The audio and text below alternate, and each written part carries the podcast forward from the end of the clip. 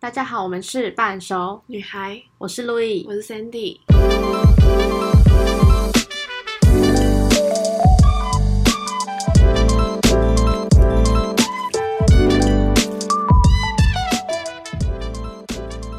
今天我们要聊一点比较感性一点的话题，可能会有点沉重哎，应该大家都可以 hold 得住吧？我觉得大家就听听我们对于就是思念这种这件事情的一些想法吧。对，我们今天要探讨的是思念是一个不会消失的东西。就我觉得到二十五岁这个年纪，今年也发生了大大小小的事情。我觉得思念或是任何的情绪，对我们来说都算是一个过程。但是呢，就是有这些情绪，我觉得我们也不用刻意的去回避它，而是这是一个正视我们自己内在情绪一个很好的机会。所以今天我们要跟大家一起来讨论一下，就是关于思念这样的情绪，对我们来说，我们怎么样的去经历它？诶 c i n d y 你是一个念旧的人吗？嗯，我觉得我不算是，因为其实我不太喜欢自己沉浸在过去的回忆里过久，它会有现在不能体验到的一些美好的回忆。就可能我是偶尔去怀旧一下，但不会是时常。就比如说，我小时候很喜欢吃某一种糖果饼干，然后现在可能这样子的零食在市面上非常少见，但可能还是买得到，要刻意去找。如果我现在很怀念那些味道的话，我就会就是想把它找出来。那即便是就透过这样的方式，然后会觉得自己回到小时候那样的天真时光，算是自己回忆小时候的状态。所以你是回忆小时候的你，还是回忆这个糖果饼干？我觉得是透过糖糖果饼干去回忆你那时候天真无邪，然后又快乐生活那种。讲到这个，我觉得有一个蛮值得跟大家讨论的是，像你刚刚提到的说，这像这样的糖果饼干，可是有些生活上的事情是没有这样的东西可以让你回去想过去的事情的时候，你觉得呢？你是说像是这个东西已经不存在了？对啊，好比说就是没有这些糖果饼干，我可能就是只能用脑袋去想。哦，所以就是睹物思人的感觉。对，我我觉得我比较偏是睹物思人，但不睹物就不会去思到那那个人，没有看到东西就不会特特别去想。所以不会是因为说你想到小时候的自己，而是你会先看到这个东西，再去想到你小时候自己，是这样子吗？对，然后我就想要特别哎来回忆一番。但你真的不是一个很念旧的人哎。对啊，我觉得我不算是，因为我会完全相反。哎，那你是怎样？你是怎么样？我是就算没有这个东西，我一样会一直想到，就是它是很埋在我脑海里或心里面的东西，就是它是一直存在你心里面，不会消失的。对，因为我觉得我自己其实内心有一个空间，哎，这个空间它就像一个小房间，它是装满就是思念和内心这个很深处的爱，然后这个不是就是随便任何一个人都可以触碰得到的一个地方，它是很。会让有一些很曾经纠结的痛或无奈的错，或是你爱或不爱或对或不对，在这空间里面会完完全全的展现出来。所以我觉得在任何时候，我都有可能会突然的身处在这样的小房间里面。那你会关自己关在那个房间，然后你无法走出来？对，这个房间那瞬间会就是感觉像旁边的围墙会非常的高。我会怎么在那个状态里面？也有通常有可能是就是哎，我听到了某一首歌，或者走走在路上。都是非常平凡到不行的时候，但是我会突然的被拉进去，就是你怎么爬你都不会想，都爬不出去。可是其实自己也没有真的想要爬出去。哦，你是自愿被困在那里，就是那个感觉来的时候就觉得哦，好吧，来吧，对，就来吧，这样。然后在那段时间里面，就是真的只有我自己一个人可以承受那一切，嗯，任何人都没有办法替我去承受。没错，我觉得它是一个很重的东西耶，你不觉得很难过吗？但我觉得其实对我来说，就是。拥有这些感觉，我觉得蛮棒的，因为就我不是麻痹的状态，至少你是有感觉，你不是无感。对，就是我我也懂一些人在迷茫的时候那种状态的感觉，我我我完完全能够懂。最近有时候会有这种感觉，我觉得迷茫的感觉有点像是自己麻痹，就是最近这种状态反而会让我觉得说，哎，自己好像快消失，就是那个透明度渐渐往上拉，哦，就是你自己感觉快看不到自己了。所以我觉得比起就是。我念旧啊，我思念啊，这些我更害怕的是麻痹。你更害怕的是失去自己。对，就是我宁愿我可以在这个房间里面，不不爬出去，然后这个房间很灰暗，就是没有任何光线，无光的房间，但是我在里面，我可以就是被这些记忆包住。它真的很痛，它真的很痛，这个记忆真的很痛。但是那又怎么样呢？就是我正在经历这些，但都比起就是哎麻痹自己不去想念，麻痹自己不去思考，不去面对来的好。我觉得这算是是不是一种心态上面的改变？就是你转个念，让你自己去知道说，哎，至少我不是无感的，然后我勇于面对我现在这样子的情绪。对，就是你是我是有勇气面对他的，但是我觉得大部分的时候，我在那个房间里面的时候，我自己想象中的状态是我会屈着膝，然后我会抱着膝的那种感觉，就是其实你自己也很痛苦。对，然后你很无助，然后你甚至不想去看这些记忆，可这些记忆就是很像是记忆就在你的旁边，这样一直一直对你讲悄悄话，就来看我，来看我，来看我吧，来看我吧，这样。就你不想看，然后你也不想听，就一直说来看我吧，来听我吧，来听我讲这些吧。我好想告诉你，你以前就是过得很开心、很幸福、很快乐。哇，还有 自己觉得很有那个画面，因为我曾经也有这种在深渊底下的感觉，然后你会时不时一直去想到这些事情，即使你刻意让自己去做其他事情，分散注意力，也很难达到一定的效果。嗯嗯，对，就效果有限啊，我觉得。对。然后我觉得在这时候，我觉得也可以跟大家分享一件事情，就是。我刚刚提到那个小房间的概念，就是我在我们在讨论思念的这个话题的时候，我想到的东西。就是这个为什么我会讲到这个东西？我觉得好像跟我之前有个经验蛮蛮有关的。其实我可以跟大家分享，就是之前我去做过催眠这个东西。你去做过催眠？对，就是那个催眠的，他在探索我一些潜意识的东西。对，因为那时候状态自己蛮不好的，然后也觉得自己为什么会这么的低潮，然后我就想要去探索一些。就是跟灵性有关的事情，然后我去做了催眠，然后一开始在探索我的潜意识的时候，我是真的有意识的。然后我进到一个房间，我真的看到一个房间，然后这个房间就是很很灰暗，然后是一个木桌。哎，我一直一直都觉得催眠这件事情很玄，然后也不太我自己半信半疑这件事情到底能不能真的发生。我自己做这件事的时候，我就觉得。我是真的有意识的，然后我也不知道为什么我会被带带到那个画面。这个画面真的，可是我必须说，我觉得大家可以先听听，就是结论，因为那阵子我真的很低潮，我才去做这件事情。然后，呃，我就先看到了一个木桌，然后这个木桌是那种呃像森林里面的木桌，就是它是有刮痕，就是怀旧的那种木桌，然后上面有一个灰色的陶瓷碗，然后我看到了我坐在椅子上。我在这个桌子的前方，然后我看着这个灰色的陶瓷碗，对，然后我看到那个画面的时候，就是我感觉得到一种很深的痛苦，哎，我不知道怎么说。然后后来我就先被催眠师拉回来，然后我就跟他说了这一切，这样，然后他就说好，那我们可以去问问你的潜意识为什么会让你看到，为什么会有一个灰色的陶瓷碗，这样。好，然后我就再回到那个画面里面了，我不知道为什么，就反正我就再回去那个画面里面了。然后这时候我就是在跟自己了解说，哎，为什么我会有这个灰色陶瓷碗？我就我的潜意识，然后我的潜意识就指，就是我的内，它有个声音告诉我说，这个灰色陶瓷碗是你创造出来的。它之所以是灰色，是因为你现在看到眼前看到的世界全部都是灰暗的。它是你身体里面散发出来的所有一切集结在一起的一个碗，它是你创造出来的。然后下一个画面，我看到我把这个碗喝下去，你把痛苦喝下去，对。我把痛苦喝下去了，嗯，这个桃怎么样？这是我想要后面跟大家分享的，就是我一喝下去的时候，我天，天啊，想这个画面好酷，就是我把那个灰色碗，而且灰色碗里面没有任何东西哦，我喝下去之后，然后这时候就是床边就有一道光，是直接洒在那个餐桌上面的，就是当时有一个讯息，就有一个声音告诉我跟我说，就是所有的生死离别都是痛苦的，但痛苦都是伴随着爱。所以，我把这样的痛苦喝下去之后，我的潜意识告诉我说：“把这所有的一切接下，接受它吧。接受它之后，你会看到是迎接的是你的美好。嗯，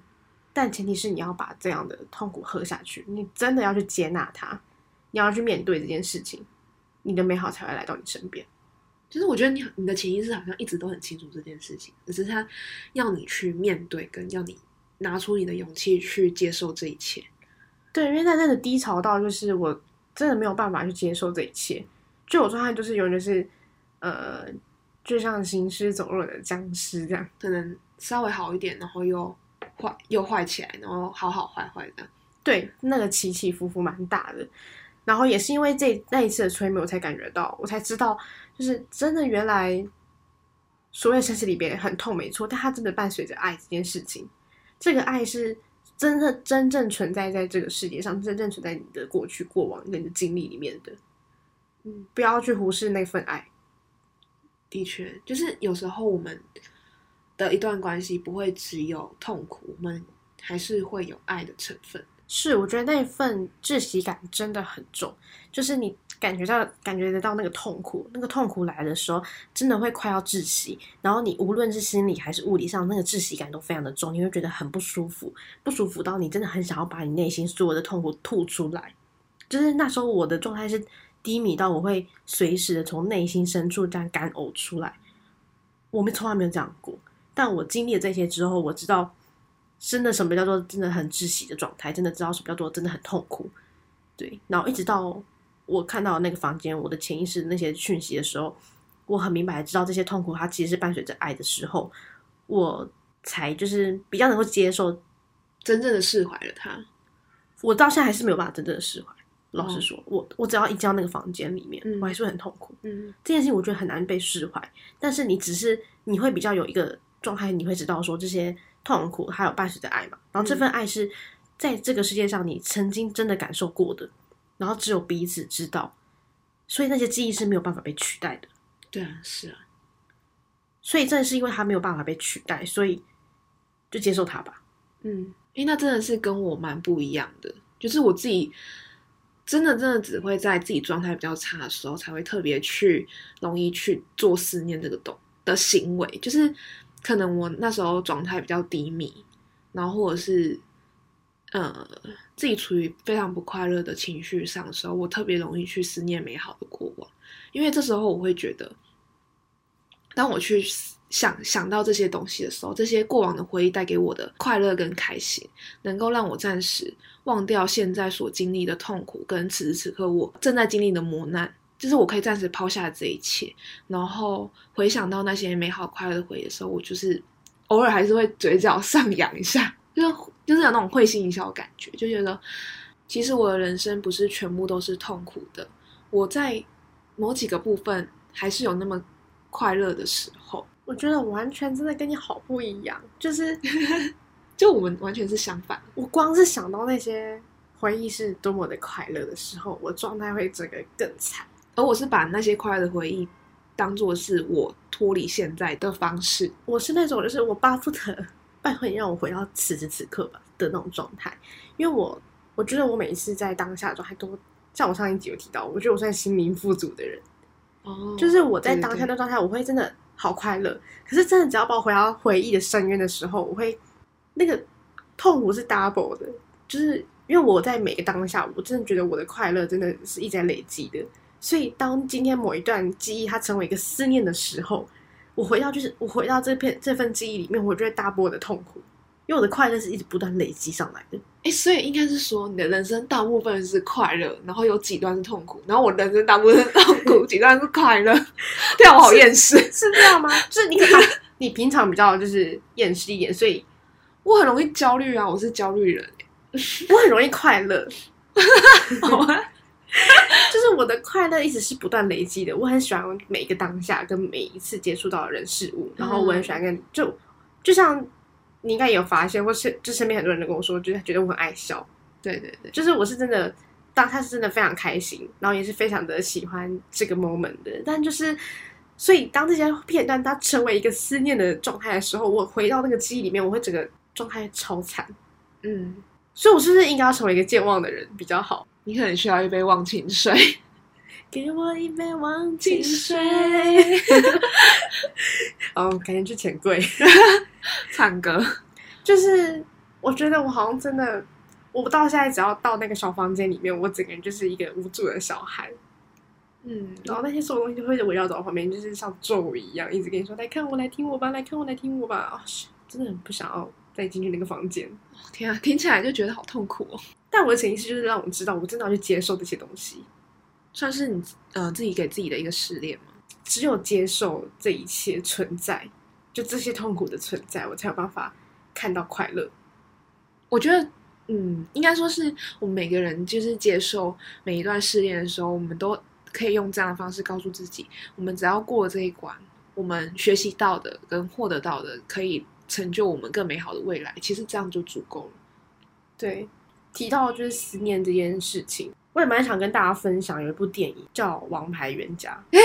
我有看过，超好看。就是这部片是一个我自己个人非常喜欢的一部经典的电影，我也喜欢，因为它的题材非常的特别，就是有点类似小科幻嘛。对，它是科幻加爱情片。对我，我接下来会剧透一点，如果大家对这部片有兴趣的话，可以先去看，然后再再回来听我们的 podcast。否则要听我们爆雷。对对，就接下来会有点雷，就是大家可能会听到一些片段。对，那我们就开始跟大家说喽。好，三二一，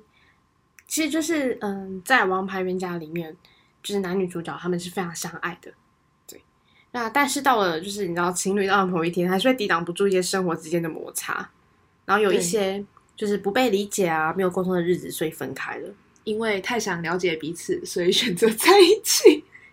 然后下一句是什么？因为太因为太了解彼此，所以选择要分开。对，我觉得是这样子哎。然后分开的两个人就很痛苦，很痛苦。这时候女主角她去做了一个忘情的治疗，就是把男主角完全忘得一干二净。对她去一间诊所，想要去删除她所有对男主角的回忆。对，然后在她删除之后，她重新爱上另一个人。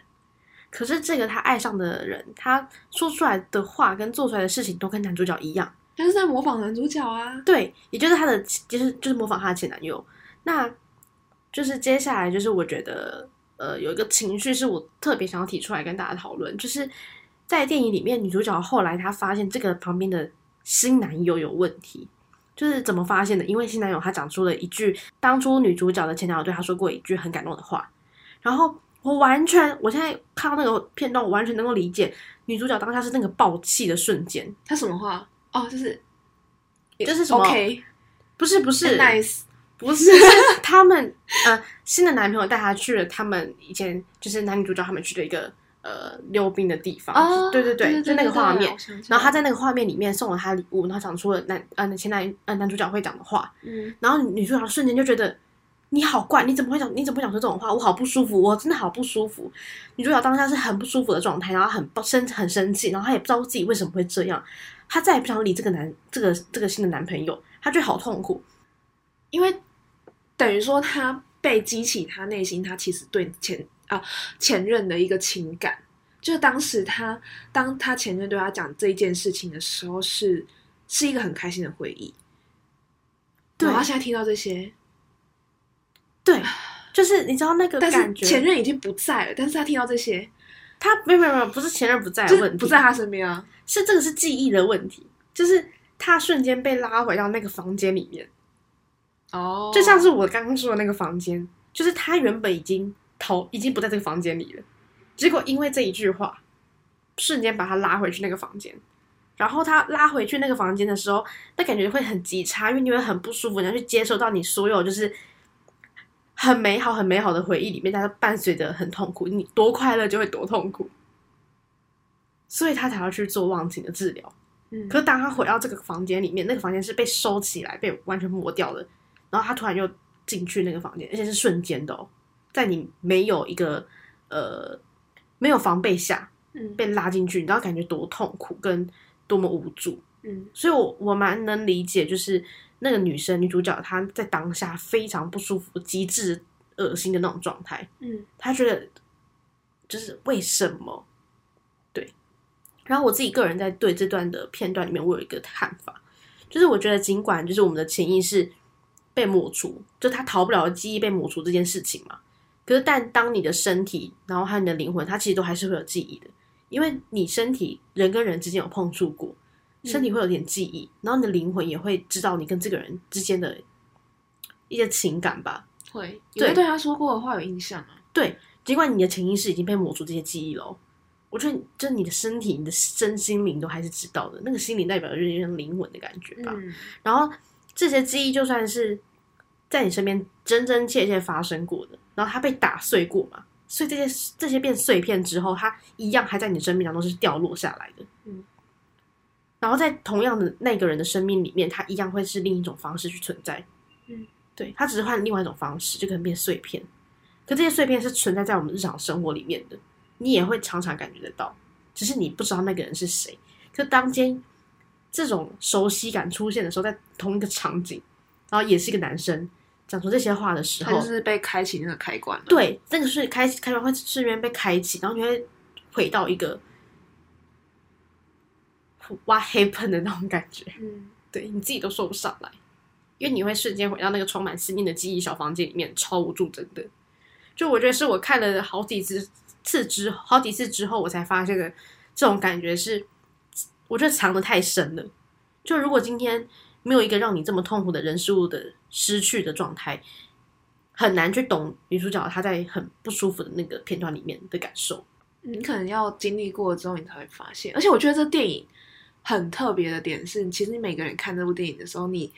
呃，你有共感的地方都不一样，然后你对这这部电影的的想法也会不一样，你的观后感也会都不一样。每一次都会不，每一次都会不一样了。对，每一次都会不一样。就是当你在经历哪一段时期的时候，比如说我可能二十五岁看，跟我三十岁看到的事情可能又不一样。那你之前对哪一个片段最有印象深刻？我觉得是那个他那个在海边的屋子开始崩塌的时候，对，那里也非常超揪心的，因为那个女主角对男主角说：“嗯、我们好好说再见吧，就当做我们有说过再见一样。”这我超级捶心肝，就是就是我觉得对于这种没有好好道别，就会让人家觉得非常的可惜。就是我们至少要好好地对彼此说再见，即便我们没有办法走到人生的最后，呃，任呃一刻、任何一分一秒，就是我至少曾经与你有这么多美好的回忆，你至少也陪伴了我这么久。我我觉得我应该要谢谢你，谢谢你陪我这么久。我曾经跟你一样，但我自己觉得，你知道，当尤其在你好好道别，所谓的好好，真的是哪一种好好？很平静吗？就是好，我平静的跟你说 goodbye，就我们谢谢彼此。对，这些事情都做过了。可是你知道，当好隔天第一天的时候，你会有一种，嗯，我们该说的都说了，嗯，我们真的好好道别了，嗯，我们两个都是很好的人。好，第二天、第三天、第四天、第五天，我跟你说，那感觉会 double 了、就你会觉得后进来了，对后进来了，就是我也完全没有办法跟你很很能去诠释那个感受什么，因为太五味杂陈了，就是太无味，就是你的心情就是没有办法被形容出来的。可是那个感觉是你在你平常的生活当中一点一滴，就是会慢慢的、慢慢的侵蚀你，你会感觉到那种刺痛感，就是两个人的眼神，两个人的语气，两个人说出来的话，两个人的动作，在你任何一刻里面都是刺，一直在小小的刺你的那种感觉，好沉重哦。对啊，这我越讲越沉重。但其实真的就是蛮推荐大家去看《王牌冤家》这一部电影。就我觉得沉重也没有关系啦，就人生嘛。对吧不免几次会这样子。那你，你真的很想念某一刻，好比说很某一刻你自己的状态的时候，就你很想念这些这些事情的时候，你会怎么做？我觉得我会自己留一个空间给自己，尽情的去想念。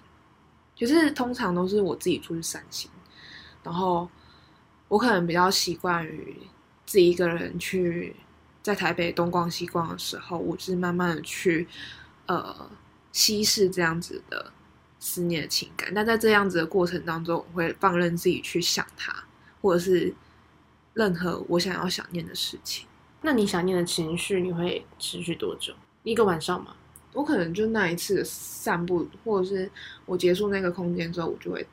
出来。就是嗯我知道自己还是得好好的面对现在，跟继续向前走。我们不能，就是我知道我没有，我不行，一直被过去的回忆困住。但是也不是说不能强制自己去完全不去想，而是它是当成是你现在往未来推进的一个力量吧。啊，就是因为因为你回去想到是你快乐的状态，就会觉得说，现在自己为什么没有办法像以前的自己那么快乐？是不是我现在应该要做一点什么去达到以前那样子的快乐？就是，但是我回头就到头来，我又想到说，呃，可能因为每一个阶段，每一个人每一个阶段经历的事情会不一样，所以你的快乐可能在那时候可以被满足，但是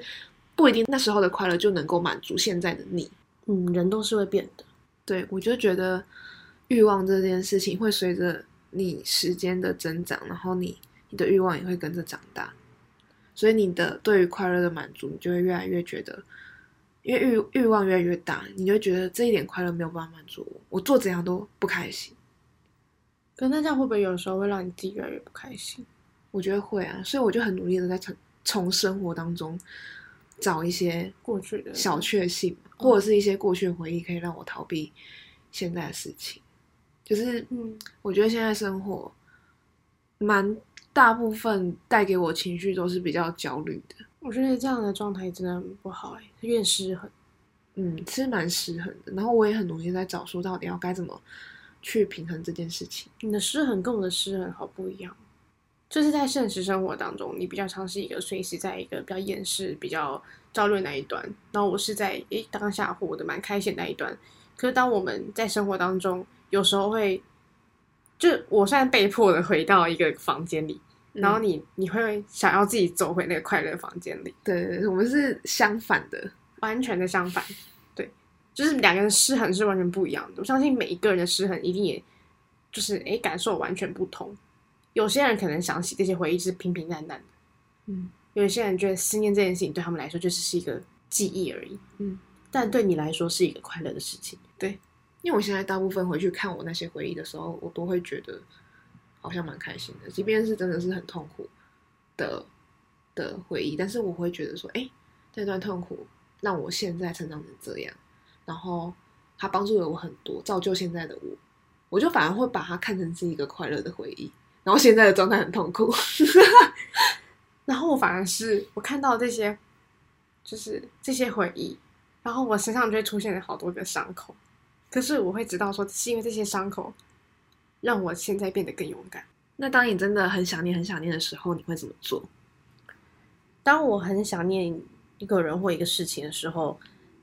这些事情都是不需要我去说任何话的。它唯一就是让我自己觉得我需要的是勇气，就我要有勇气去面对真实的自己和那些在房间里面的那些记忆跑马灯，就那些就是会旁边跟我讲话那些记忆，对，然后要去有勇气去面对每一次我回到那个房间的那个状态的自己，或者是那些记忆它出现的感觉，无论是梦里还是现实里面。然后当我进到这个感觉、这个状态的时候，就是我做我创了一个没有任何人，只有我自己的一个，小账号对吗？在这些小账号里面，就是我来用这些事情来想念那些过去。就每当我对一些不能说的话，就是每当我想要说一些不能说出来的话的时候，我就会写在那个，不能说的秘密。我就会写在那在那个账号里面。嗯因为你知道这些东西只有你自己能够接住它。其实我觉得多少大家都会经历那种很思念的情绪来的时候，抵挡不住那种状态。那我刚刚听下来，其实我觉得 Cindy 你有时候也会像你刚刚提到的，你会回到过去，就是诶想起自己很快乐的时光。但当你在经历这种思念的状态的时候，你会怎么样对自己？你想要对自己现在的过程经历这些事情，你会想要怎么？会有什么话想说吗？嗯，我对我现在自己的的我，只会想要说，就是好好就珍惜现在此时此刻所拥有的事情，然后不要再那么焦虑了。虽然我真的无法克制自己焦虑的这个情绪，真的，因为我对自己设设定很多目标，然后会很想要达成他们，然后如果没有达成他们的话，我就会非常的，嗯、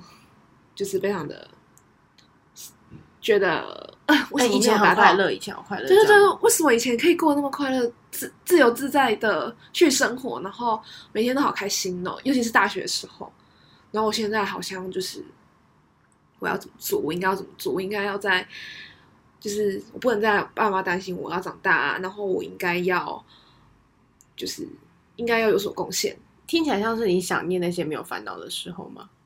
对我对于过去所思念的是我之前在过去那些快乐的状态，以及我就是我每次都是看我自己以前的相片，就会觉得说，哎呀，我笑得好开心，为什么现在都笑不出来了呢？那就是让自己努力变得没有烦恼吧。对，就是不然就是努力达到我现在所设定的目标。对对，但是有一个盲点就是，你可能达到这个目标之后，你有更大的目标去让你焦虑。但是起码你都已经过关斩将很多的关卡啦。对，就很像是说，我们可能在五年后三十岁，然后在十年后三十五岁，你会根本不把现在二十五岁的烦恼当一回事，就像我现在根本不把我刚出社会的烦恼当一回事。对，那是因为你经历过，所以你知道那是成为你生命当中的一份养一个养分。对，没错。所以我觉得我现在对自己该说的话，应该就是好好努力跟坚持下去，去努力达成你的目标，然后对自己说你很棒。才不会让焦虑主宰你自己。没错，我觉得是这样子。就是我们努力的让这件事情不要真的成为你自己过不去的坎。最后，我觉得可以跟大家分享一个点是，不要去想念一个你很想念的人。如果你有思念的人，就让这一切变得不是只有思念而已吧。就是让他不要变成你可能会去思念的对象，而是你们要好好的把握每一刻每一秒。因为当你会去思念这个人的时候，代表你已经失去他了。对，就算尽管他已经成为一个思念，OK，失去了。当有机会努力的时候，就让这一切变得不是只有思念而已吧。在你还有办法努力的时候，没错。哇，我们这一集有够沉重的啦。对啊，但我觉得沉重归沉重吧，但这就是毕竟是我们经历的事情，也是我们人生必经的事情。对，我们也想要透过 podcast 的录制，把它这些事情跟我们的所面对的、经历到的情绪记录下来，然后在我们这个年纪当中，我想要留些些手留些什么在此时此刻。每一个状态都是值得被记录下来的。对对对，嗯，当然就是，诶，如果听完这一集的朋友，如果你们有一些就是很思念的人啊、事啊、物啊，就是你们也可以去好好想想，就是诶，思念这些事情对你来说会是一个什么样的状态？你都怎么过，怎么去过你自己的这个坎的？对，也欢迎大家可以，如果如果有想要跟我们分享你是对于思念是怎么看的，以及你怎么去呃经历这些事情跟度过这些事的时候，你也可以来分享到我们的信箱，然后我们可以一起聊聊关于这这个议题的感受。刚刚突然脑袋当中出现那首歌，诶，什么是 刘若英的，思念是一种病，是张震岳。这刘若英有一首就是 后来我总算学会了如何去爱，后来你早已远去，消失在人海。就这段，对对，这嗯，我知道这首歌，就是好纠结。好想要，就是真的呼应。最后，我想要跟大家分享，如果真的有那么让你思念的人，